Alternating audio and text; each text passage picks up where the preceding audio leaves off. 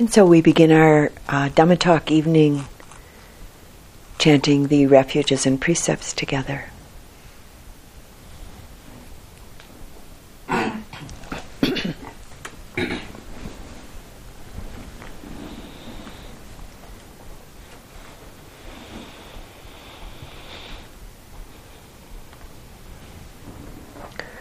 Namo tassa bhagavato arahato samma sambuddhassa Namo tassa bhagavato arahato samma sambuddhassa Namo tassa bhagavato arahato samma sambuddhassa Buddham saranam gacchami Dhammam saranam gacchami Sangham saranam gacchami Dutiyampi Buddham saranam gacchami Dutiyampi Dhammam saranam gacchami Dutiyampi Sangham saranam gacchami Tatiyampi Buddham saranam gacchami Tiampi Dhammam Saranam Gacchami. Tatiampi Sangham Saranam Gacchami. Panatipata Veramani Sika Padam Samadhyami. Adina Dana Veramani Sika Padam Samadhyami Abrakmacharya Veramani Sika Padam Samadhyami Musawada Veramani Sika Padam Samadhyami Sura Mereya Majapamadhatana Veramani Sika Padam Samadhyami Vikala Bojana Veramani Sikapadam Samadhyami Nacha Gita Vadita Visukadasana Malaganda Vilepana Dharana Mandana Vipusanatana Veramani Sikapadam Samadhyami Uchasayana Mahasayana. Veramani Sika Padam Samadhyami Idam Me Silam Maga Palanyana Sa Pachayo Otu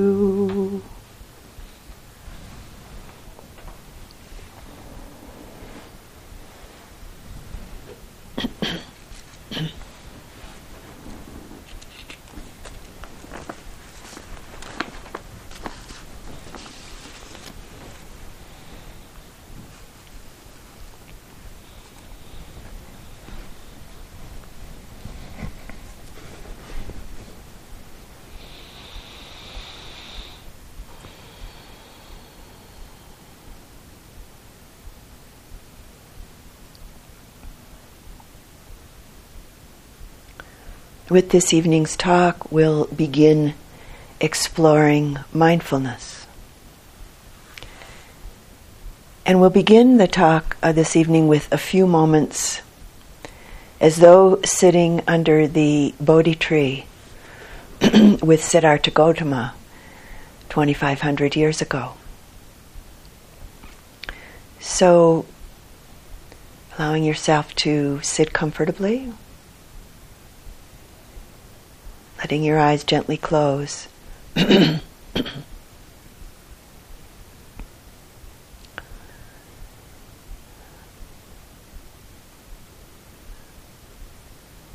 As though we're in Bodh Gaya, under that tree.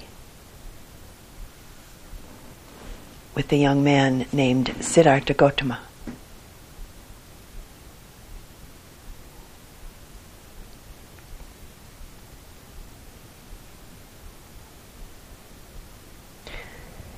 Towards the end of that long and now famous night under the bo tree, and after Mara, the personification of all of the dark and potentially destructive forces in the mind, had let fly the poison arrows of greed and aversion and delusion at Siddhartha. The arrows that Mara hoped would stick and then distract Siddhartha from the clarity and the strength of his great vow and his de- courageous determination to awaken. Mara shot the last arrow that was left in the quiver, the arrow of doubt, self doubt, accompanied uh, by the words, What makes you think you have the right to be sitting here? Where and how you are? Just who do you think you are, anyway? and the Bodhisatta, the just about to be Buddha, protected within the great strength of his mindful presence, which was enlivened by a keen interest and a penetrating sense of investigation, accompanied by clear discernment. This about to be Buddha, supported by the tremendous energy of his determination and flow of an effortless effort. Imbued with an enlivening and refreshing joy, balanced within the deep power and cool ease of an unwavering, undistracted mind. Siddhartha Gautama sitting under the bo tree that night with unshakable stability with an evenness and balance of receptive presence, as though he were an immovable mountain. With all of these qualities, these factors of mind and heart perfectly in place, in response to Mara's challenge, the Bodhisatta, in his amazing grace, simply reached down and touched the earth with the fingertips of his right hand, letting Mara know that the earth was bearing witness to his right to be sitting where and how he was. And Mara was defeated. Never again to have any power over the Buddha. He wasn't quite yet the Buddha at that point. And so we said, maybe not always quite like the Buddha sat on that night 2,500 years ago, but we practice with, practice with sincerity and with diligence and determination. At home, alone, and maybe with your Sangha, your practice community, wherever you live. And right now, here in retreat. As awakening beings, as we practice the particular qualities of heart and mind that were also perfectly in place within Siddhartha that night under the bo tree, as we practice these capacities of heart and mind, continue to develop and deepen and mature within ourselves. It's inevitable, actually, that this happens if we continue to practice. So, this evening we'll explore the quality or factor of mind that's really the most fundamental underlying factor of our practice, and that's mindfulness.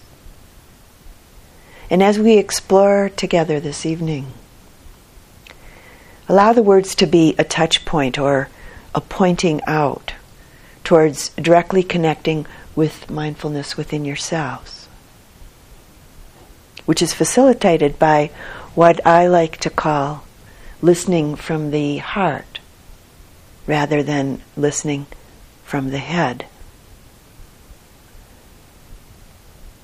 So, in support of this, it's helpful to really deeply relax in and through the body.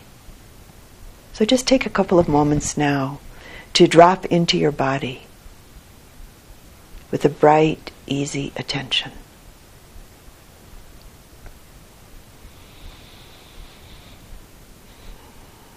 Relaxing from head to toe. and letting the whole body, heart, and mind deeply relax into simple, direct presence.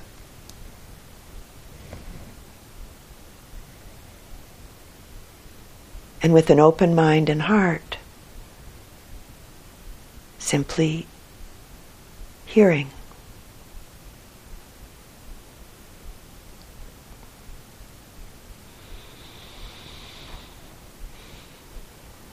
The Buddha spoke about mindfulness as being like a precious gem, and that it's supported by seclusion, impartiality, and renunciation.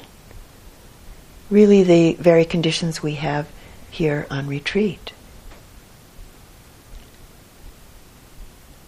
A pervasive and deep mindfulness, along with a calm and concentrated mind, are really the key factors for the mind and the heart to ripen into the letting go that's necessary for awakening.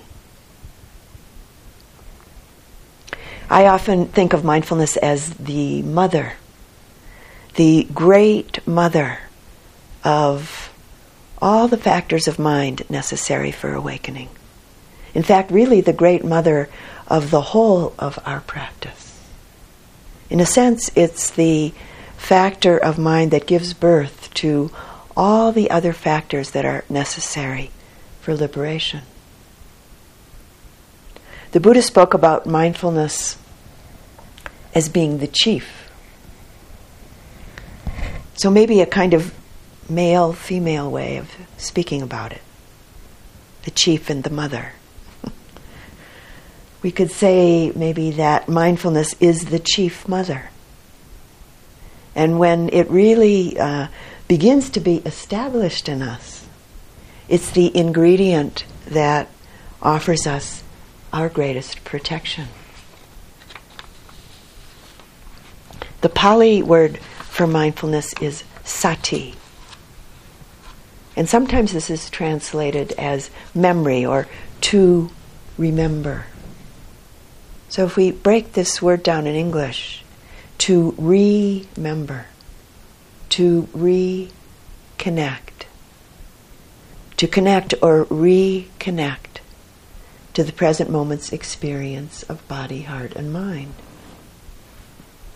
I think that many of us, at least at times, we forget to be mindful because of our very strong habituated conditioning to not remember, to not directly, freshly, purely connect to the present moment's experience, but rather remain resting in the inertia of our habits. Once in a Dhamma discussion a number of years ago, someone asked, What makes mindfulness a spiritual practice? I think it's a very good question, especially these days uh, because it's such a commonly used word. So commonly used, it's a good thing in, on one level, but in another level, it has lost maybe some of its depth. Some of its potency has dissipated. So, what makes mindfulness a spiritual practice?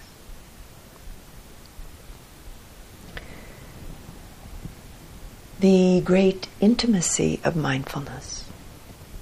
This moment's experience is just this. absolutely believing our eyes, ears, nose, tongue, touch, mind, and heart. Absolutely believing our body and mind. Meaning in this case, absolutely believing what comes to be known through cultivating a powerful, direct, immediate, mindful awareness. Being receptive to what is without the forethought of concepts, past experience, or ideas of how we think it is, or should be, or could be. The great Indian teacher Krishnamurti said, beginning as though you don't know anything about it, and moving from innocence to innocence. This relationship to experience is sometimes called in the Zen tradition the don't know mind. With this great intimacy of mindful presence opening us to understanding the way that it really is, which may at times appear so clear and so simple that we can hardly believe it. The Buddha's mindfulness asks us to not remain resting in the inertia of our old habits, but to meet the experience of the moment with a fresh, connected intimacy, to come really close, to see how it is. Mindfulness doesn't kind of float or skim along the sur- surface of things, it connects going right into the object. And yet at the same time, it's not a, a sticky, fixed sort of connection. Mindfulness is a clear, fluid connection that lights on an object just long enough and just deep enough to know it.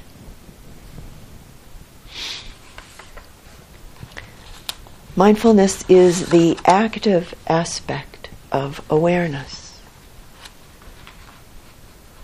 It's a non judging, non manipulative, non grasping, non rejecting orientation to the present moment's experience.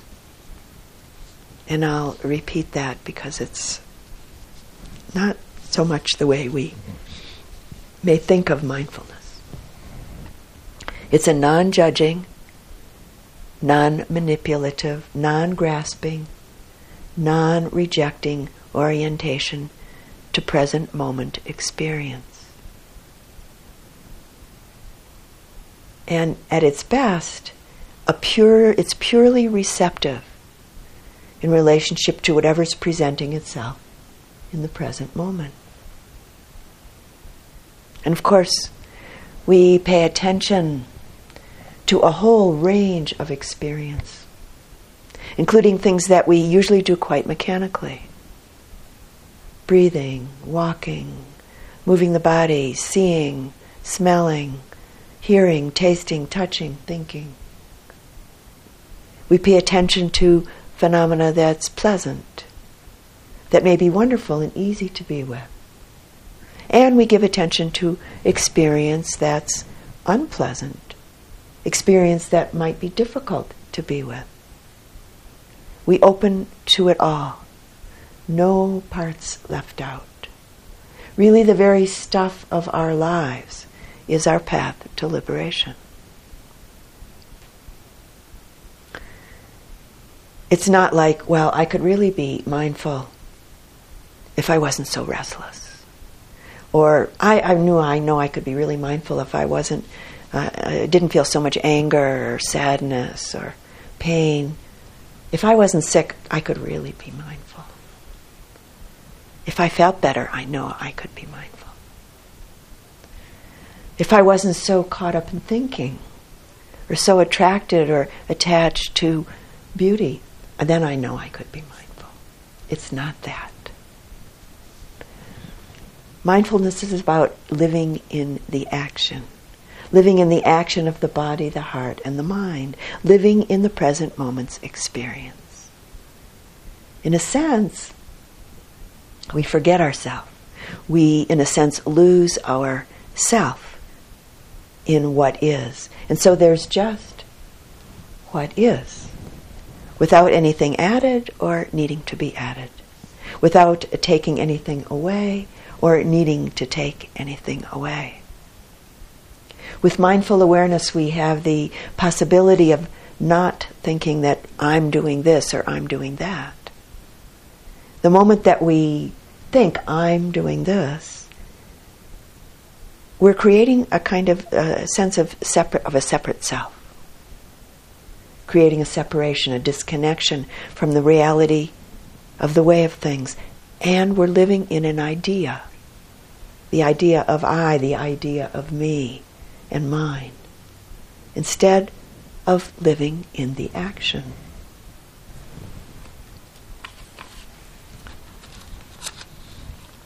Sometimes meditation practitioners, Dharma practitioners, think of mindfulness as a kind of magic. I've heard this said.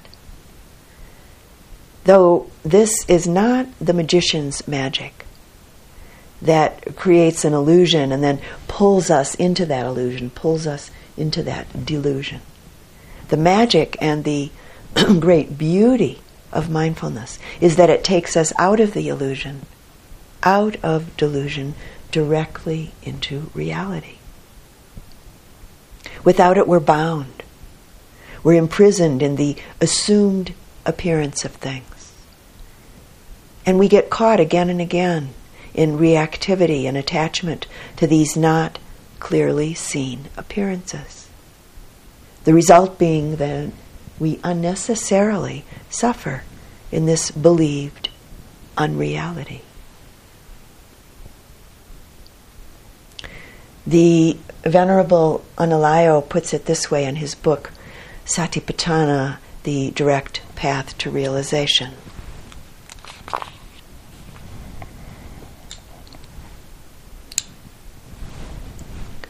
This is the Venerable Analayo's words.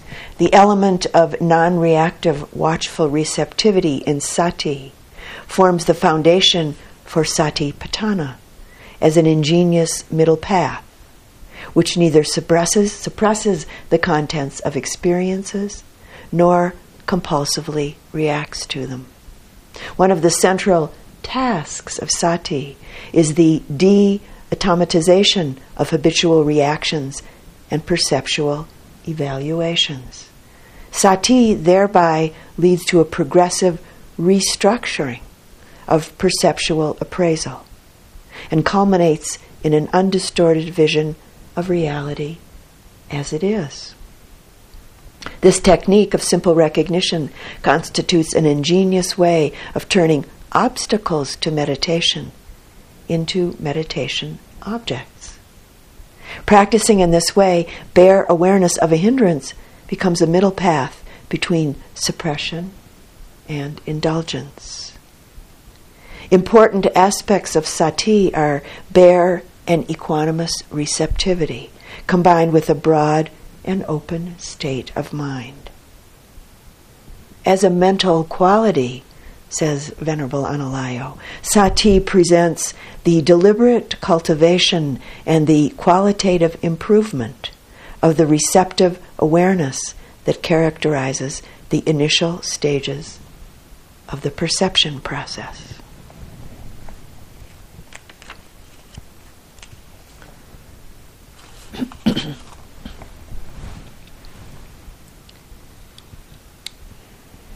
No matter who we are, where or how we live, all of us want to live with ease.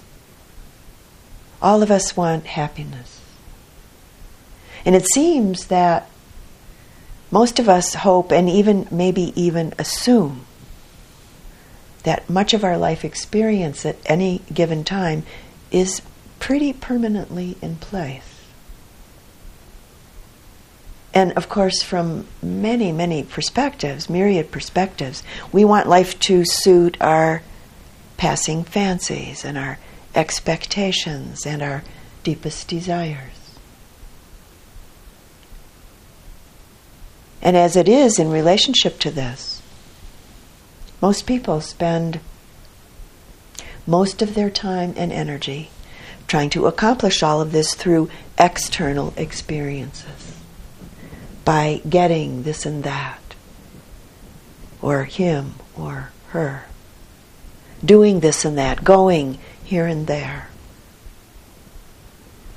And we uh, try for or uh, go for sustaining satisfaction and contentment through the constantly changing world of our senses and thoughts, as well as through the myriad and constantly changing relationships that go on throughout our life. As many of you know, at least conceptually, none of this really works to bring a sustaining happiness. The Buddha talked about happiness that's beyond our ordinary experience of pleasure. He said that happiness arises when we're mindful. That's kind of a radical statement. Happiness arises when we're mindful. And so we take the Buddha's words to heart and we look closely. We look closely to see and to sense and to know our experience directly. It's as though our meditation practice, that mindfulness, it is through our meditation practice that mindfulness is cultivated. Mindfulness happens, we could say, when we really truly bring our attention to the present moment. And we practice this over and over and over again, moment by moment by moment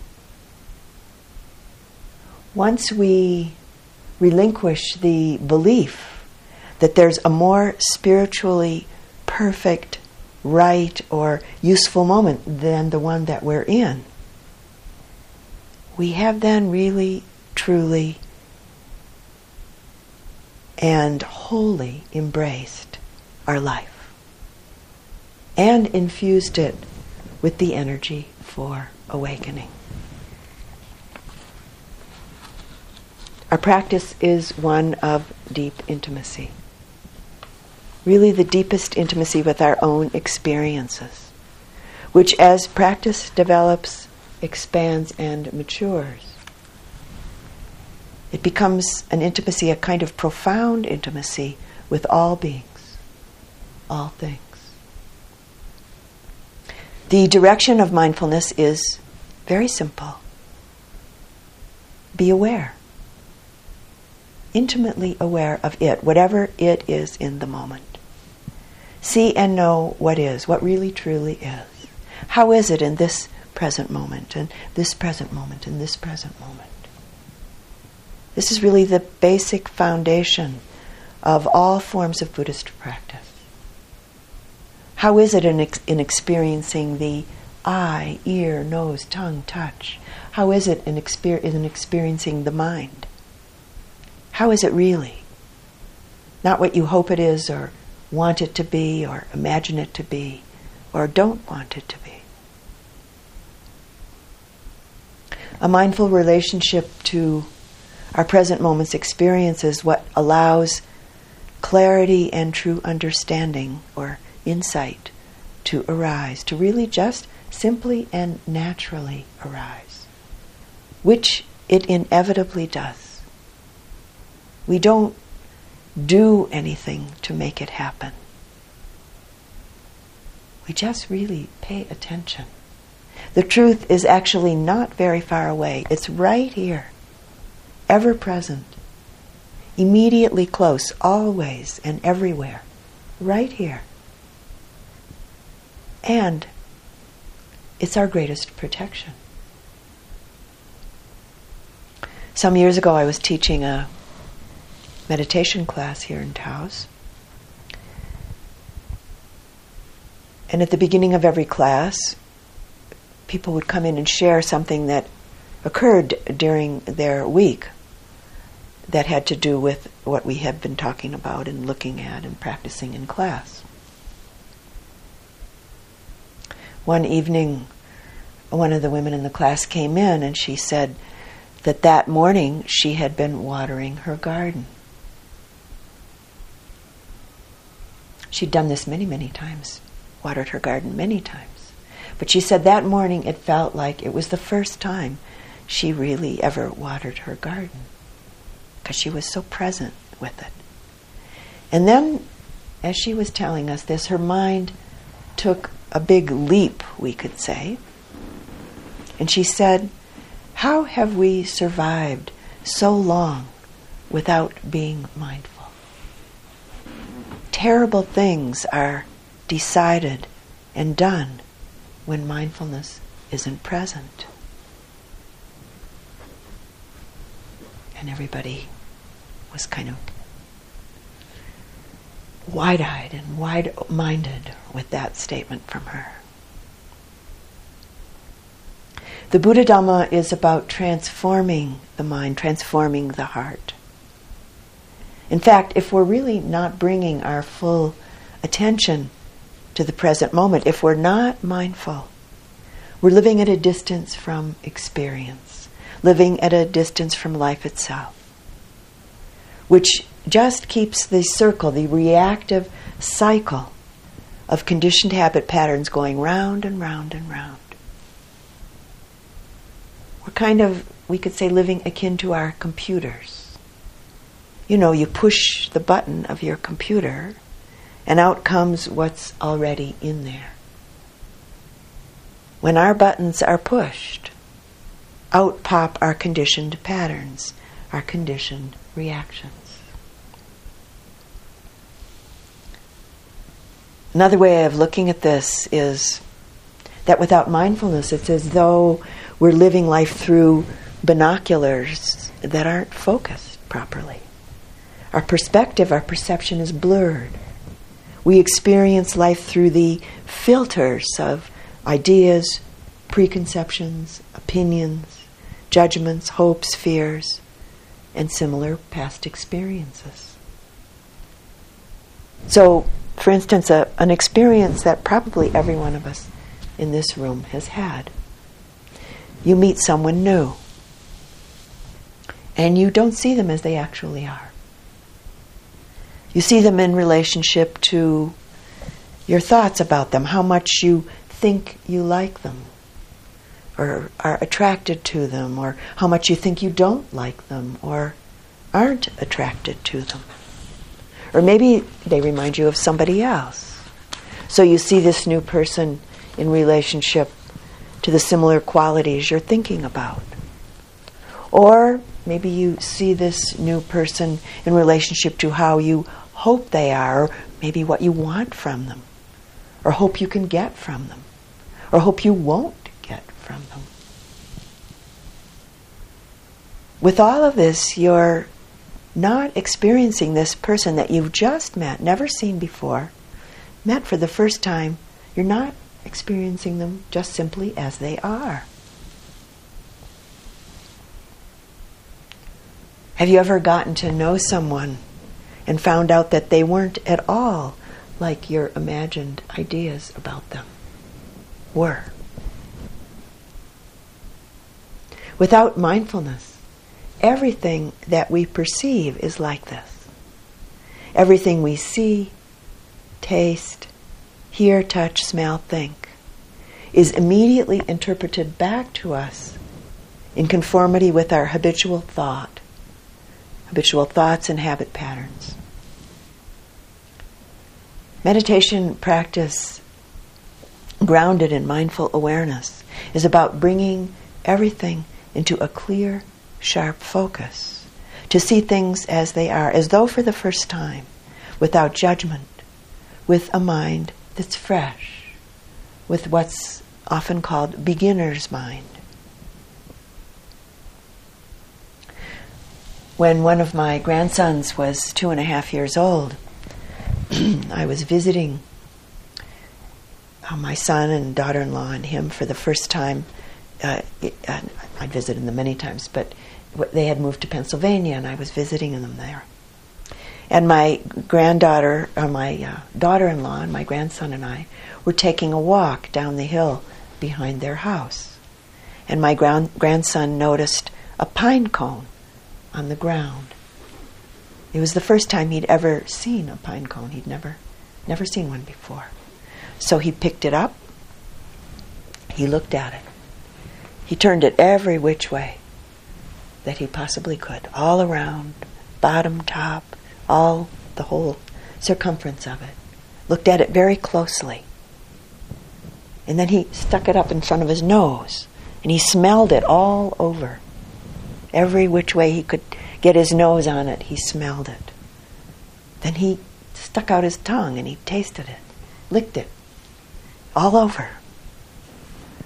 Really investigating this thing that he found, brand new thing. It was amazing. So his mother and I, being a good mother and a good grandmother, we, we dutifully said, um, This is a pine cone. Well, he really couldn't have cared less, but he was a good boy, so he looked at us and he repeated the word pine cone, like a, good boy should. and then he went back to his direct experience of pine cone with his very fresh, open beginner's mind.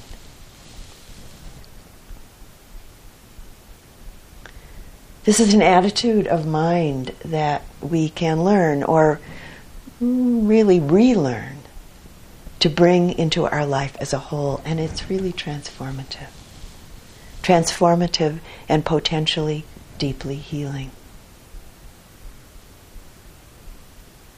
One definition of these teachings and practices is that they're the best medicine. The best medicine to make us well in the deepest and most profound sense.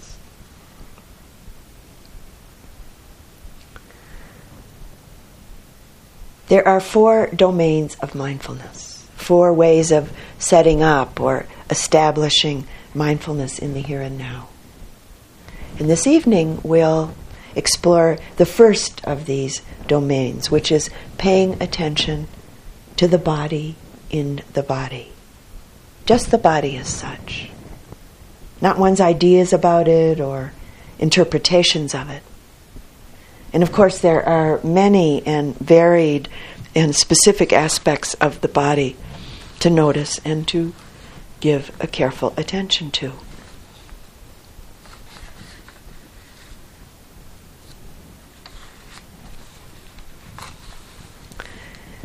And as you all know, one of our primary orientations to the body is mindfulness of breathing.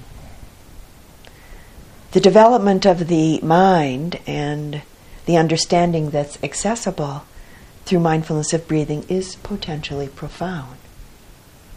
In making the simple sensations of the in breath and the out breath at the nostrils, or the rising and falling movement in the belly, a basic ground of mindful attention, I've been quite deeply grateful and even awed at times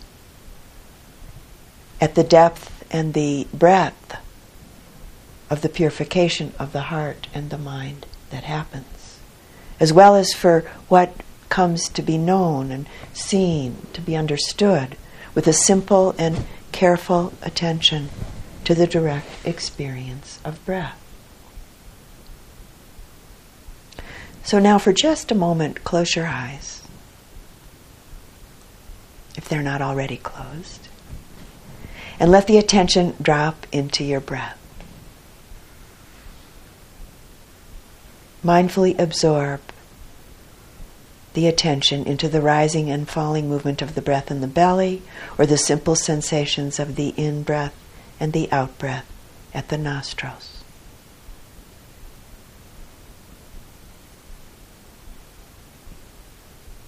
and giving this attention without any self or with as little self as possible.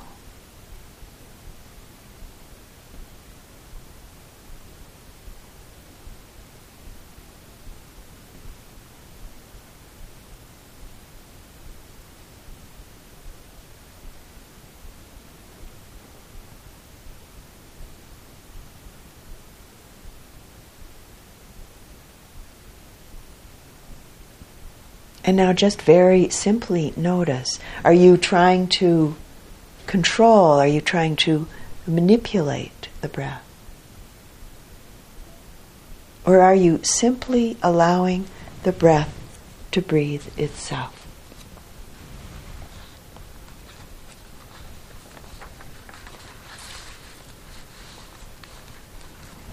It's very important to notice this without judgment, to notice it without any self recrimination.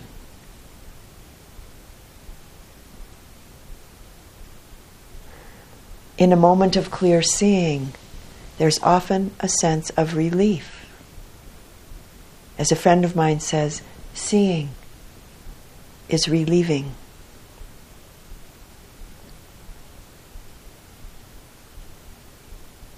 At times, we might particularly notice each breath, each inhalation and exhalation directly, as sensation, or maybe as movement, or maybe as vibration in the area of the body where we connect with the breath.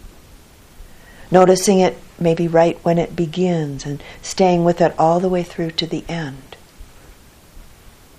And maybe actually noticing the ending, the, sen- sen- the cessation of an exhalation and the beginning of the next inhalation.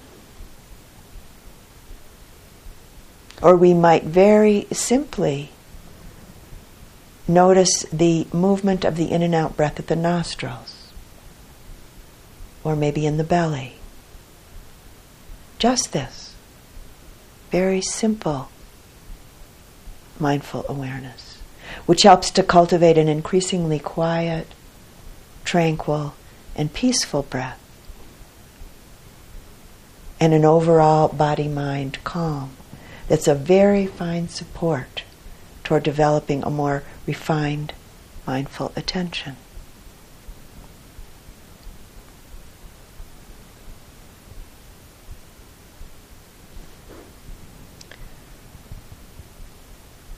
The body in the body. Mindfulness of the four postures not our ordinary, everyday, quite casual way of noticing our bodily activity, but a closer, more intimate, ongoing, careful attention to the body in every position. Standing, sitting, lying down, walking, and the various movements of the body in getting up and down, flexing and extending the arms and the legs turning, lifting, and carrying, and even bringing mindfulness of the body in the body to the experiences of falling asleep and waking up. Who's moving? Who's lying down? Is there a someone, a me, an I? behind this walking, this standing, this sitting, this movement. Beginning to see the postures and the movement of the body just as it is in itself.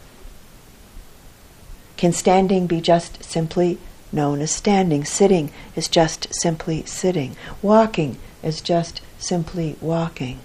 Without the layer I am or the internal feeling that this is me walking, me sitting, me lying down, etc. Once, uh, many years ago now, one of my Burmese teachers, the Venerable Sayadaw U Pandita, asked me in a practice interview Is there a woman or a man or a person when you're mindful of and noting walking standing, sitting, or any bodily sensations. Or for just a brief moment, I was caught by the question, which in retrospect I decided was a kind of a test of my practice at the time from Sayadaw. But very quickly, uh, during that uh, practice interview, there was a spontaneous reflection in response to Sayadaw, I said something like, No, there's no woman or man or anybody known when I'm directly connected with and mindful of walking or whatever bodily phenomena is happening. So, a good observation and question you might ask yourself at some point.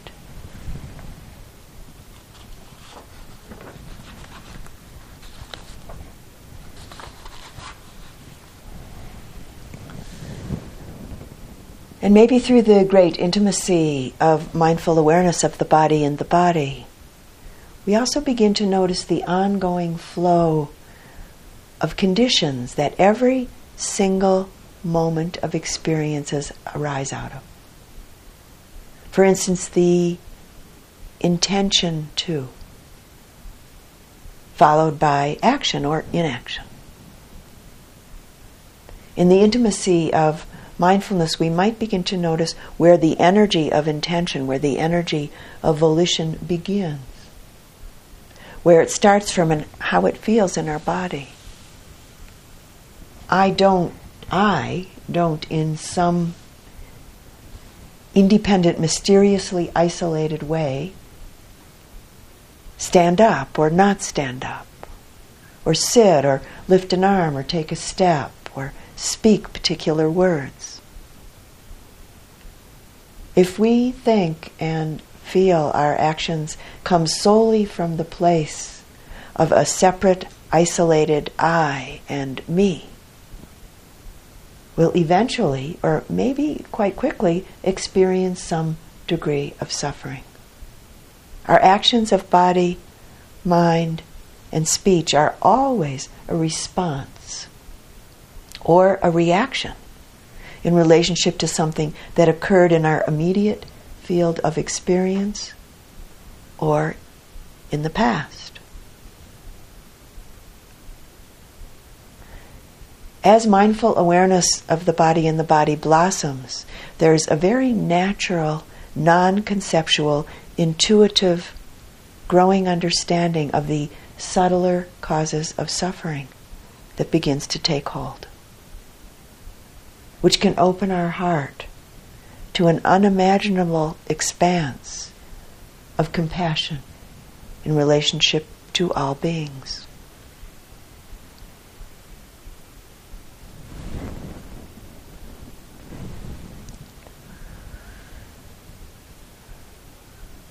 So, going into another facet of mindfulness of the body, how identified are you? How strong is the clinging to this constantly changing and totally interrelated phenomena we call our body? How is that for you? Some years ago now, I had a student whose name was Roy, a very deeply dedicated uh, practitioner right up until his dying moment. He was uh, dying and died of AIDS related complications. And one uh, afternoon, I was sitting with him in the hospital as he was lying in his bed. And at that point, there really wasn't very much left of his body he was lying there and and then he stretched up his arm overhead and slowly turning it one way and then the other way and looking at it very carefully with great interest for a while. And then he said in a very cool and yet odd way, odd way, not odd, but in awe of way. All he said was, wow.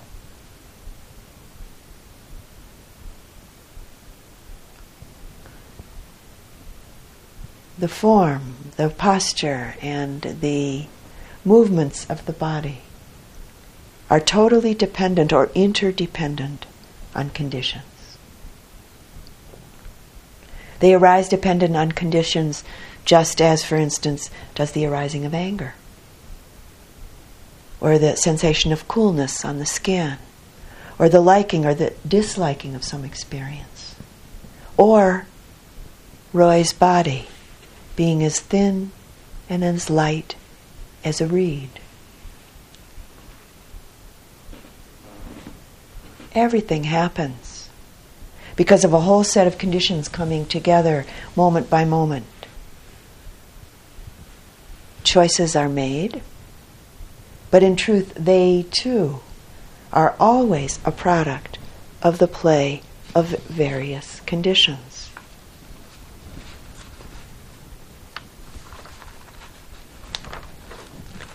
Can we give such a clear, unfettered, and intimate attention to the body itself, its movements, and the process of intention that we begin to directly experience this truth?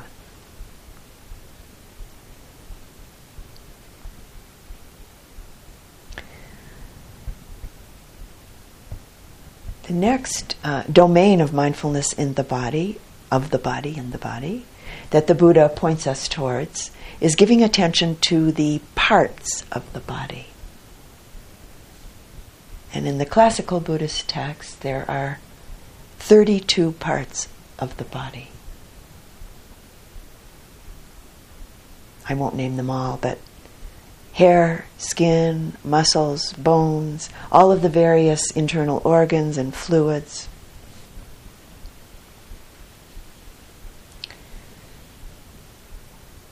In your practice here in retreat, you most likely notice them as they make themselves known,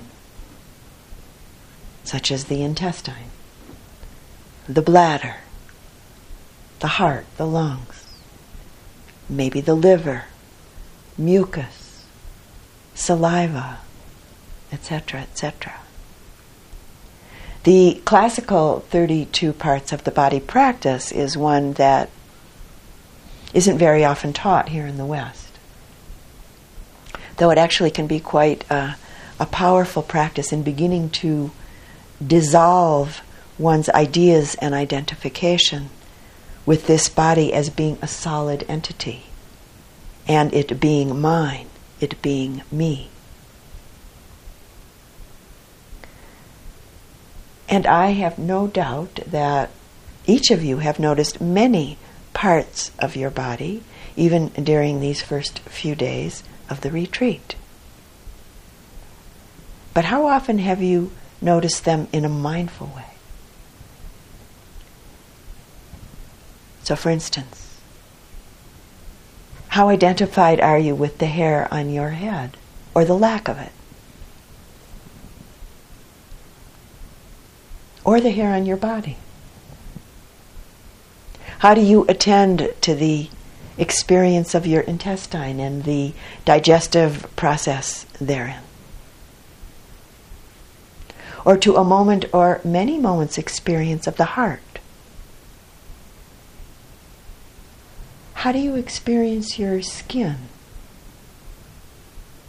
This bag of flesh that holds all the various contents of the body. How often do you experience your nails, teeth, saliva, sweat, mucus, or any part of your body or bodily experience with what I like to call the extraordinary qualities of mindful awareness? A non judgmental, non manipulative, non grasping, non rejecting, non self identified kind of attention just the body in the body, without the layers of ideas, interpretations, and concerns about it, just the body as a body. This can really be a very powerful practice in beginning to dissolve one's conceptual ideas of solidity and identification with one's own body and in relationship to other bodies. And some words from the Buddha. Abiding contemplating, contemplating the body as a body, internally, externally, he or she abides independent. not clinging to anything in the world. This is how a yogi abides, contemplating the body as a body.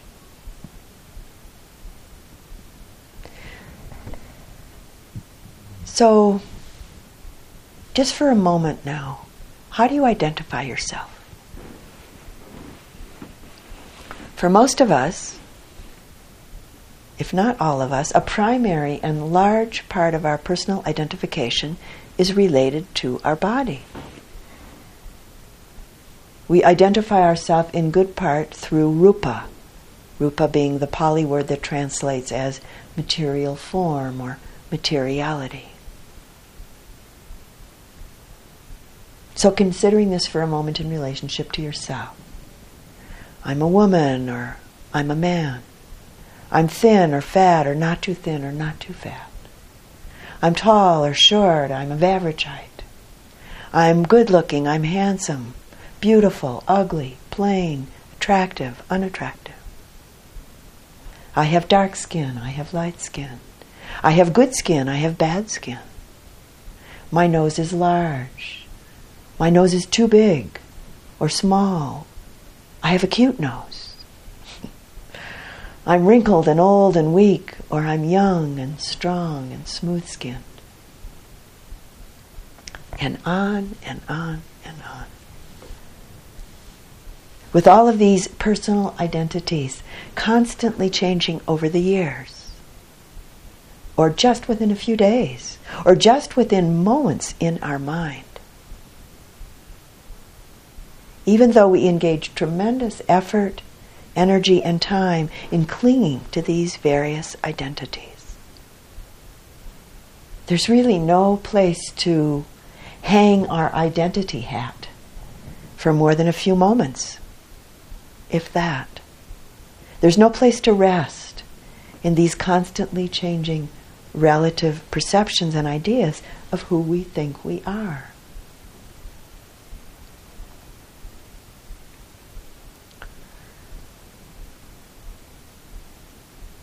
Another important and potentially profoundly insightful aspect of mindfulness that can be established in the body is related to the fact that our bodies are essentially no different from any other form, any other rupa.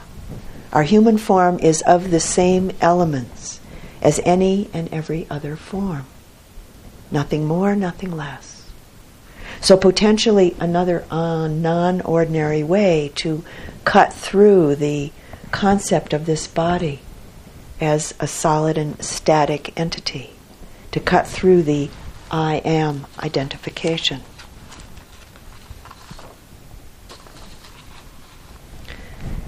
The Buddha offered a, a, profound teaching and a very specific practice in conjunction with this teaching. And if we sincerely and seriously take it up, it can be a window opening us to the direct experience, discernment, and understanding of one aspect of ultimate reality the ultimate reality of form, of rupa. One aspect of the reality of how it really is, how or what this body, as well as every other form, really is. The teaching and the practice is about directly discerning what are called the four great essentials or the four great elements earth, water, fire, air, or wind. Through directly experiencing the very specific characteris- characteristics of each of these elements in the body in relationship to sensations. And we do this when we're sitting, and when the body's moving. This evening, I'm just going to mention the characteristics of each of these elements. And we'll explore, uh, explore them much more specifically in another uh, talk quite soon. So, the characteristics of the earth element as sensation are hardness, roughness, heaviness, softness, smoothness, and lightness. The characteristics of the water element as sensation are flowing, cohesion. The fire element uh, characteristics are heat or warmth, cold or coolness. And the air or wind element characteristics are supporting and pushing. All and each of these bodily sensations are readily available for us to experience and can be uh, mindfully experienced at any time.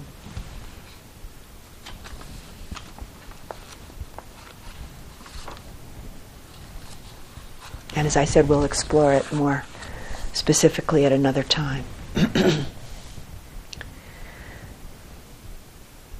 the last instruction from the Buddha in relationship to the relationship to this first establishment of mindfulness is the contemplation of the stages of decay in a corpse.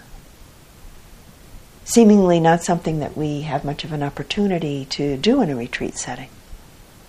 But the truth of the matter is that there are many kinds of corpses around to observe in a place like this insects, maybe birds, other creatures, and certainly the corpses of plants and trees and flowers. All forms of life are mortal.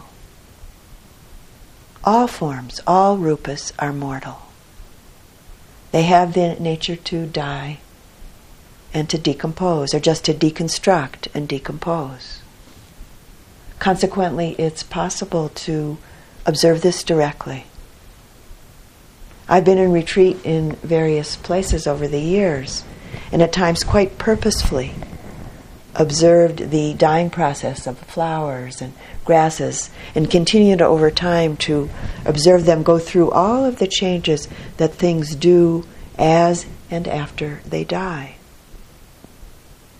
Once, when I was on a retreat with a few friends on uh, Cape Cod in Massachusetts, where we rented a house on the shore of the ocean for a couple of months of practice together.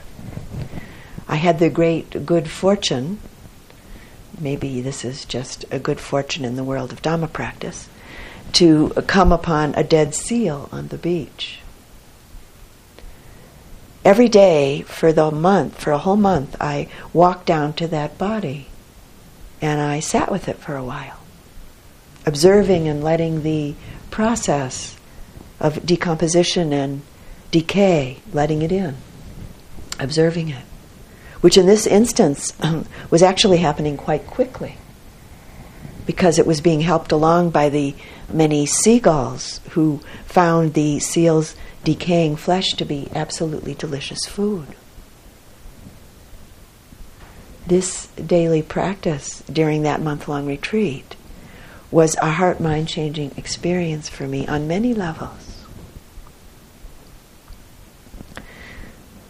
Ajahn Sumedho, who until relatively recently was the abbot of the Amaravati monastery in England, and who's the senior Western monk uh, in the Thai forest tradition of Ajahn Chah, tells about a time that he was living in the monastery in Thailand and asked that he be able to spend uh, a day practicing in the city morgue. And because he was a monk, the authorities let him go in, although he said uh, quite reluctantly. He said that all of his sense doors, which included his conditioned mind, were fully challenged. I think he actually used the word fully assaulted. He said the first thing that hit him was the smell, which almost, he said, drove him to run right out the door. But he just stayed mindfully present. And little by little, it became tolerable. Just a smell, just a scent.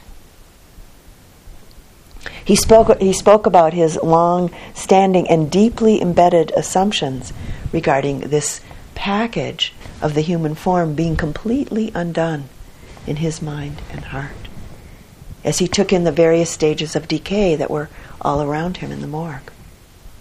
And he mentioned that at one point he looked up on the ceiling and he saw all sorts of parts, as he put it, stuck on the ceiling, which he found quite puzzling at first. And then he quickly realized that the bloated body that was right in front of him could explode at any moment, which he said he dearly hoped would not happen while he was in there. It didn't. He was glad of that. He said that when he went back out onto the street, he said he saw people in a radically new way, with a radically wide open heart.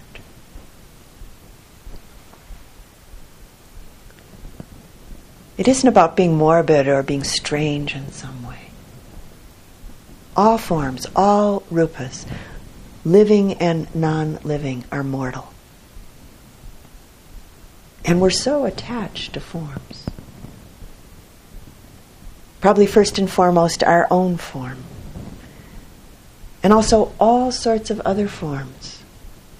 For many of us, our attachment is so strong that most of the time we live with an almost constant and often unrecognized desire for and attachment to, for instance, forms that please us, or forms that are beautiful to us, or forms that are amusing or interesting to us, or just the simply taken for granted familiar forms. I think what is actually strange and amazing is that fairly often we think and act as if we and they won't change, won't die. Which, if we begin to see this habitual way of thinking and acting, if we begin to see it closely, we find that it produces an almost constant state of subtle or maybe not so subtle tension and stress in our heart, our body, and our mind. The Buddha's instruction to attend to corpses of whatever form can be helpful towards cutting through this state of tension and stress, cutting through clinging, cutting through suffering. How do you know the body? How are you established in this first domain, this first foundation of mindfulness?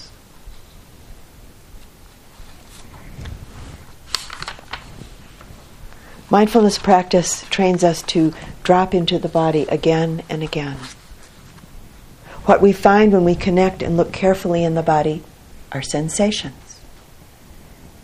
Much of the drama and our thought, feelings, and actions begin with sensations. Through mindfulness, we train ourselves to be in the body to receive them. To be present with sensation and our body is in our body is not an act of will. It's an act of unconditional acceptance, which is a very important aspect of loving kindness, metta. An act of unconditional acceptance with grace and at least some degree of equanimity. The acceptance implies not fighting or resisting what's presenting itself not wanting things to be different, and not concealing or hiding from the moment's experience in the body. In such moments, we feel and intuitively know as our activity as belonging to life. Some very simple, ordinary examples that relate to our life here in retreat, and of course, also outside of the formal retreat setting. So we might wash our dishes as an act of generosity and love. In a sense, then, as a holy act. We open the door, clearly sensing and knowing what the wrist and the hand and the fingers are doing. Maybe we feel our body contract, turning away from cold or from very hot weather. We catch ourselves and consciously, with mindful awareness, rise up to meet it. The choice to be mindfully aware can often be an act of courage. The essential practice is to return to whatever presents itself in our experience from moment to moment, to feel and know the actual physical sensations of our aliveness. Someone once said, and it may have been the famous dancer and choreographer Martha Graham, the body is tremendously homesick for us, and it waits patiently for our return. though we may have ignored its invitations for many years, when we do say yes, it's immediately available, full of life and know how. And all of a sudden, we find that we need no training to really be fully alive, that we only lack the determination to feel our aliveness. The body is an excellent meditation subject. It always tells the truth. So if you, for instance, if you break a leg, the body's not going to give off a pleasant feeling. It doesn't have the capability to get lost in the past or to project into the future. And it's the meditation object that most easily bridges the gap between formal and informal aspects of our, our meditation practice. Also, mindfulness or mindful presence in the body can often be a safe haven when thoughts or emotions are raging and maybe feeling too overpowering to be with.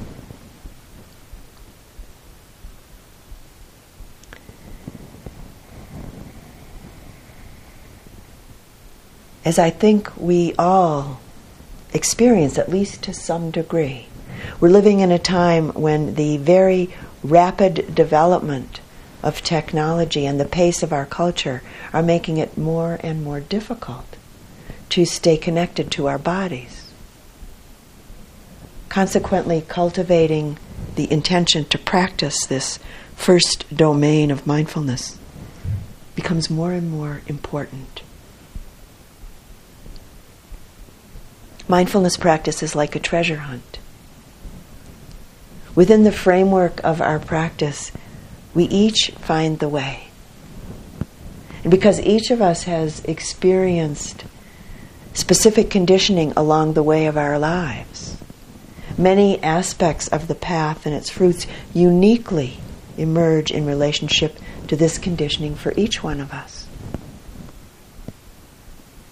The treasures, the fruits that we discover along the way are healing, beautiful, and the simple, universal truths of the way of things. This is what sets us free. And some words from the Buddha. There's one thing that, when cultivated and regularly practiced, leads to deep spiritual intention, to peace, to mindfulness, and clear comprehension, to vision and knowledge, to a happy life here and now, and to the culmination of wisdom and awakening. And what is that one thing? It's mindfulness centered on the body. So, in closing this evening's talk, I'd like to offer you, uh, I think, what I think is a wonderful and an inspiring instruction from the Buddha that we can offer to ourselves anytime.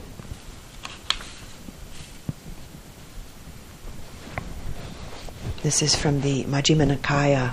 it's called A Single Excellent Night.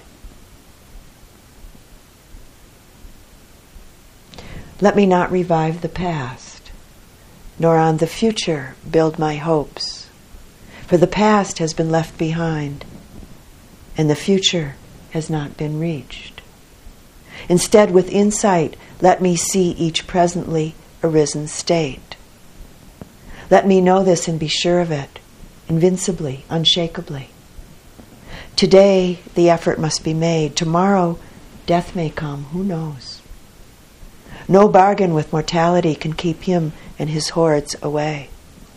But one who dwells thus ardently, relentlessly, by day, by night, it is her, him, the peaceful sage has said, who has had a single excellent night.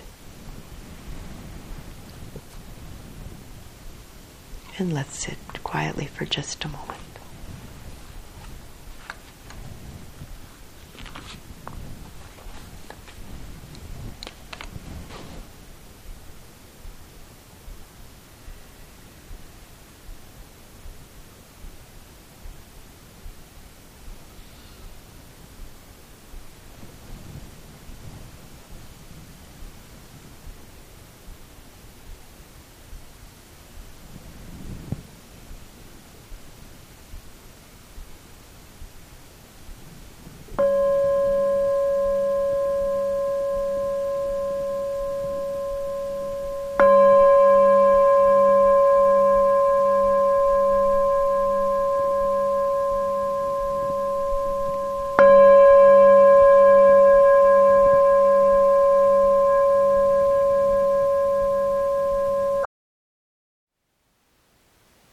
Thank you for listening.